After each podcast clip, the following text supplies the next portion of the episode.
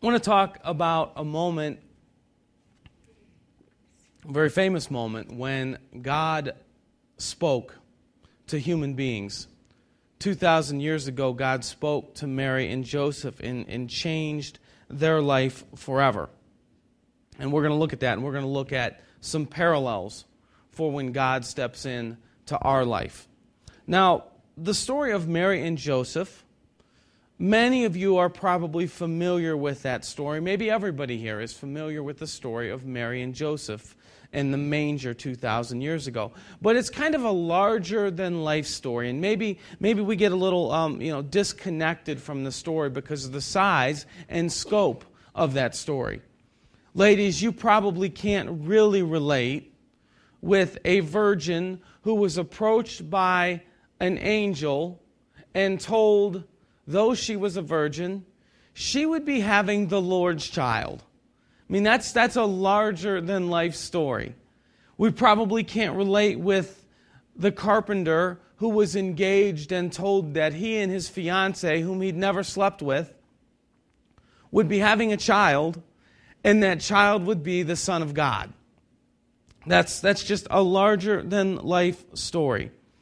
And while my wife and I have gone through three uh, children being born, we can't really relate with a manger, a stable, a barn, you know, that kind of a birth. But there are plenty of things that we can relate to. There are parallels in God's activity here that affect us all. Have any of you ever had things come your way that you had not planned? Have any of you ever felt like God changed your plans in a massive way that you didn't see coming? We've probably all felt like that, so we can relate to this manger story. Now, not every unexpected twist in life is from God.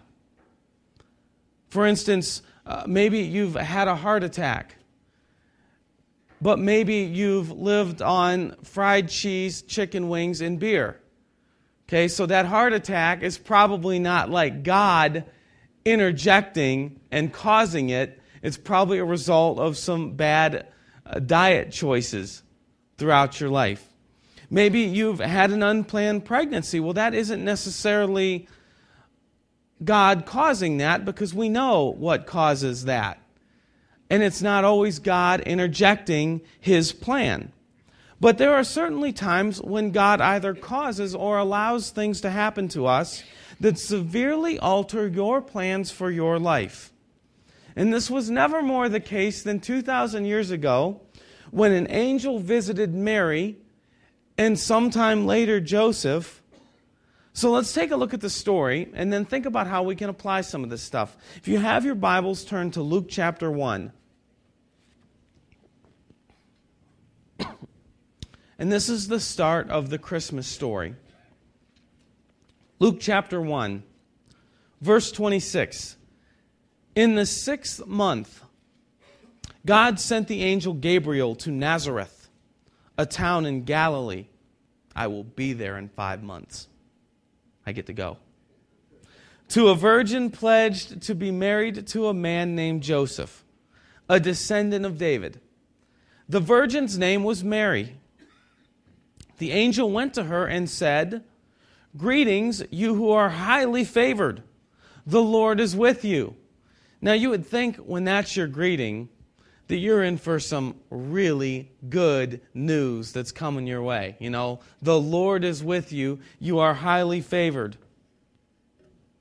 Mary was greatly troubled at his words, though, wondered what kind of greeting this might be. But the angel said to her, Don't be afraid, Mary. You found favor with God. You will be with child. Can you imagine receiving that kind of news? You'll give birth to a son, and you're to give him the name Jesus. He will be great, will be called the Son of the Most High. The Lord God will give him the throne of his father David. He will reign over the house of Jacob forever. His kingdom will never end. How will this be? Mary asked, since I'm a virgin. And the angel, the angel answered, The Holy Spirit will come upon you, and the power of the Most High will overshadow you. So the Holy One to be born will be called the Son of God. Even Elizabeth, your relative, is going to have a child in her old age. That was going to be John the Baptist. And she was once to be barren in her sixth, and she who was once said to be barren is in her sixth month. For nothing is impossible with God. I am the Lord's servant, Mary answered. May it be to me as you have said. Then the angel left her. Now, what we really need to do is break down this story a little bit because we have kind of glamorized, um, you know, created this peaceful serenity around this story. But think about the level of change that God brought to Mary. You thought that maybe God changed your plans. Think about Mary for a minute. The only thing that Mary and Joseph did was please God, and they found his favor. Now, some of you have had your life changed before you were married by a little blue line on a little white stick. I can't imagine what that change must be like, uh, but you had something to do with that blue line. Mary and Joseph were waiting until marriage. This was no consequence of anything except that they lived such godly lives that God chose them. But think about that life change. You know, the most jarring life changes come when we woke up that day having no idea that we were about to get blasted with a life change. Mary wakes up, it's some Tuesday morning or something. It's six hours before the angel visits her and she's making breakfast. Normal day, thinking about her chores it's two hours before the angel visits her, and she's at the well with her girlfriends drawing water. It's 15 minutes before the angel visits her, and she's thinking about Joseph and thinking about getting married and thinking about wedding plans and walking down that aisle with all eyes on her and thinking about, you know, moving in with Joseph and having children. And then all of a sudden, you know, mom leaves the house or whatever happened. She's there alone and an angel visits her and tells her that she will be pregnant with the Son of God. Quite the game changer. God changes Mary's plans, but he also instantly creates enormous chaos. He creates a mess for her to have to walk through. I'm sure she had no idea how all of this would work out. When you think about it, she's got a great man with a very good job. Now, we think about Joseph and Mary as being poor sometimes, but carpentry was a good, skilled trade back then, and Joseph would have probably had work whenever, wherever he wanted it in the whole Decapolis. Carpenters were not poor by the standards of poverty in those days. This was stable work. She's going to have to tell him what sounds like a ridiculous lie. Would he keep her? She was going to have to try to pass off this whopper of a story to her family and her friends. And now she's going to be this single woman with this big old pregnancy bump, walking around with people who believing that she is either a total liar or a total lunatic. That's what God brought to Mary that day. She's lived a very godly life to this point, but now she's at the center of a scandal. It's a total mess. So Joseph gets the news from Mary. You know, the angel could have just come to Joseph at the same time, told him, but he doesn't. Mary has to tell him. God waited until after Mary told him to send an angel to talk Joseph off the cliff. Mary tells him that she's pregnant with God's child. But the Bible says that obviously Joseph doesn't buy the story. So he is a godly man and he wants to protect her dignity and her safety, and he tries to divorce her quietly because in those days, Joseph could have probably, with very little effort, gotten Mary stoned for what he thought she did. So you try to put yourselves in Joseph's shoes the day she told him. Did he spend the night crying? Was he ready to hunt down the guy who really did this? Was he just numb? He was a godly man who loved deeply. You know that, that he had great capacity for love because the Bible says he was a very godly man. He was a righteous man. And you know that even the most ruthless villains can fall apart because they're head over heels in love and something happens to the relationship. So you know that Joseph was just torn up by this. It's a godly man who found favor with God, but now he's dealing with an unfaithful fiance. And not only was she unfaithful, she's lying about it. He has to face the anguish of knowing he was cheated and the embarrassment of that sort of thing you know, it, it was probably an insult to him.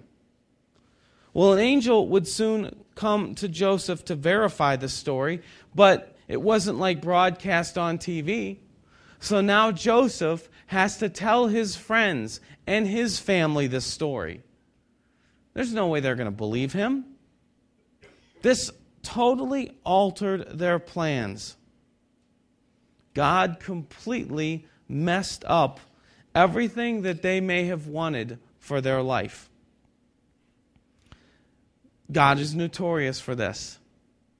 When God comes to Abraham, he tells him, I want you to leave everything you know and go to a different land, and I will bless you. He goes to Moses and he says, I want you to go confront one of the most powerful men on earth. Just go. I'll tell you what to say. Moses begs to get out of it. God tells David that he's going to be anointed king decades before he gets that role. And these people are left in the midst of chaos wondering, how is God going to get me through this? Is God even in this? And I say that because we look at our life circumstances today when, when things are a mess, when we lose our dreams for marriages or jobs or children. And we wonder if God's in it. But what you can know is that when God changes your plans, some of the most godly men and women in Scripture, He changed their plans without telling him what's next or her what's next. That's all a part of the faith journey. God seems to feel that it's important that we learn to trust Him without getting the whole picture. And that's very evident in the story of Christmas. And God may never mess up your plans in the fashion that He messed up Mary and Joseph. But I bet you've been through or will be through some plans that still change things in a big way. When I was about seven years old, I had a career dream that God changed. I wanted to be a comedian at local moose lodges.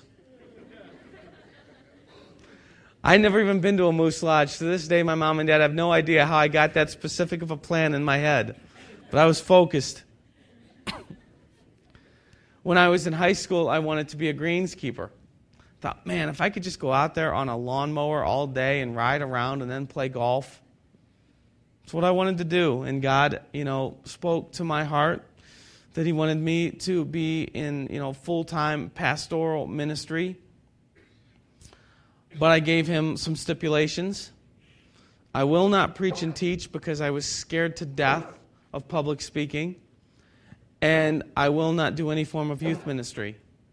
And God did not honor any of those, um, you know, plans. He changed them. And, and I'm sure that God has changed your plans as well. But let's look at the Christmas story and remember that God does change plans. He will change your plans. And just because you don't have a clue what's coming next in life does not mean that God is distant. And it does not necessarily mean that you've done anything wrong. Look at Mary and Joseph. But also remember that God's plans are always bigger than your plans.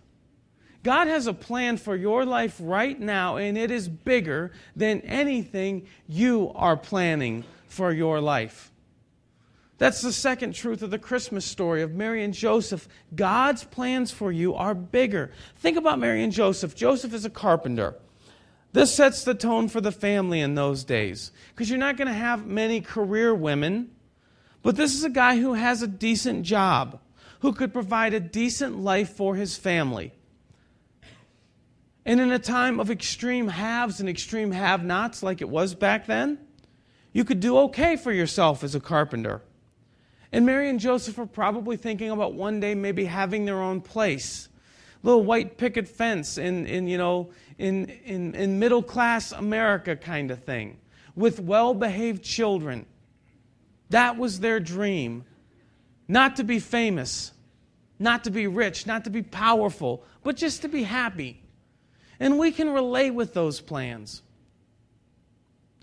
But instead of that plan, which would have been forgotten decades after they were gone.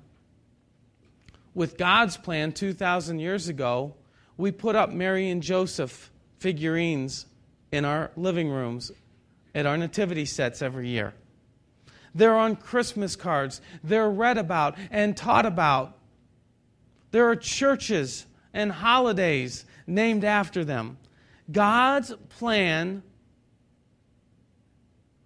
for Mary and Joseph was much bigger. So even though he stepped in and wrecked, just, you know, a bomb wrecked their plans for their life, he was working towards something much bigger. When you think about the nation of Israel, they had plans for the Messiah. They knew they were going to get a Messiah, but they had military plans for them. He was going to reestablish their nation geographically. Here's what the scripture says in Isaiah chapter 9. Very famous Christmas passage. Nevertheless, this was years before, hundreds of years before Jesus, okay? There will be no more gloom for those in distress. In the past, he humbled the land of Zebulun and the land of Naphtali. But in the future, he will honor Galilee of the Gentiles by way of the sea along the Jordan. I get to go there in five months. The people walking in darkness have seen a great light. On those living in the land of the shadow of death, a light has dawned. You have enlarged the nation and increased their joy. They rejoice before you as a people rejoice at the harvest, as men rejoice when dividing the plunder. For as in the day of Midian's defeat, you have shattered the yoke that burdens them, the bar across their shoulders, the rod of their oppressor. Now, the Israelites are reading this in the time of Jesus and seeing that as Rome, the oppressor. Every warrior's boot used in battle and every garment rolled in blood will be destined for burning. No more war will be fueled for fire. For to us a child is born, to us a son is given. The government will be on his shoulders. His name will be called Wonderful Counselor, Mighty God, Everlasting Father, Prince of Peace. The increase of his government and peace there will be no end. He will reign on David's throne and over his kingdom, establishing and upholding it with justice and righteousness from that time on forever. They saw that. They saw Rome. They thought this Messiah is going to defeat Rome and reestablish a geographical nation of Israel. Those were big plans. But God's plans for that nation were way bigger. Just like his plans for Mary and Joseph were bigger, just like his plans for you are bigger than your plans. What's a geographically dominant nation to God? Why would he care about that? Instead, God wanted to provide forgiveness for all sins, for all mankind, for all time. God became flesh. And instead of easily winning some war against mortals, he took his place on the cross. Through his blood, he paid the price for your sin and for mine. The Bible says that our sin separates us from God, confines our existence to this lifetime, because sin is punishable by death. But instead of an earthly kingdom, God provided an eternal kingdom through faith because He paid that death penalty for you and for me. And through faith in that act, He thrusts us into an eternal kind of life and an eternal kind of kingdom, way bigger than anything the Israelites thought of. He shattered their plans on the cross to make greater plans for us. And God's plans for your life are bigger as well. You know, I think about our youth pastor, Dave Ivy. now, Dave was born into a poor and abusive family, broken family. And he found joy through football. Played at Malone. That was where he found his joy. And then he met his chick, Jacqueline, and um, um, dreamed about marrying Jacqueline and maybe being in a business somewhere. And maybe working for the Cavs or the Browns somehow in the business realm. But God had bigger plans for Dave. He called him into youth ministry. And have you guys seen how many kids he's baptized just this past year? He is currently building one of the most vibrant youth ministries in this region. And he's just getting started. God's plans for Dave were much bigger than his plans for himself. You know, I think about I think about Paul, one of our elders here. And, you know, Paul uh, runs point for a trucking business in Akron and probably a couple years ago had no idea that God would be using him on an eldership to pull a church into its best days and to lead a homeless ministry, a street ministry that is just getting going. God is just laying the foundation of these things using guys like Paul. And when they are fully functioning, flourishing someday, I think Paul will sit and say, Wow, I could have never dreamt that God would use me in such enormous ways. I think about Norm Maynard, who some 50 years ago was, I'm going to be kind, some 50 years ago was a young guy um, on a farm shooting foxes from airplanes. The animals, not like, you know, women walking around. Um, he would actually shoot foxes out of airplanes, which is very impressive. I don't know what his hopes and dreams are, but I doubt that he would have ever seen 40 plus years in local ministry. And God, through Norm's ministry, has birthed dozens of missionaries and pastors and church leaders. And in fact, some of those pastors that were a part of Norm's ministry um, were at my church that my family and I moved to. Very much a part of my salvation and my involvement in ministry. Norm's influence in God's kingdom is way bigger than anything that he could have ever dreamed of. I think about Dale Newman, and I have your name in these notes. This is not just from talking to you this morning, Dale. Um, you know, Dale put in a lot of hard work in the secular work realm and dreamed of retiring and maybe doing some things for God.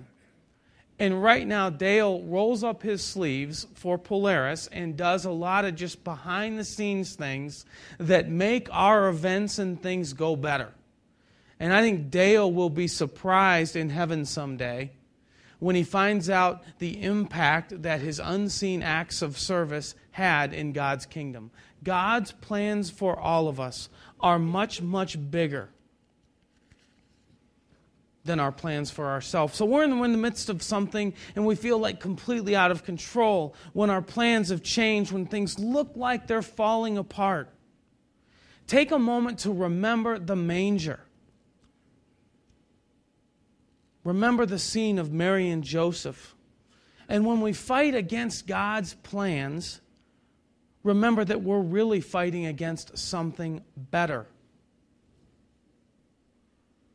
Take a moment to look deep in your heart when you're in the midst of chaos and listen for God and a still small voice who is guiding and shaping your life into something greater than what you might expect.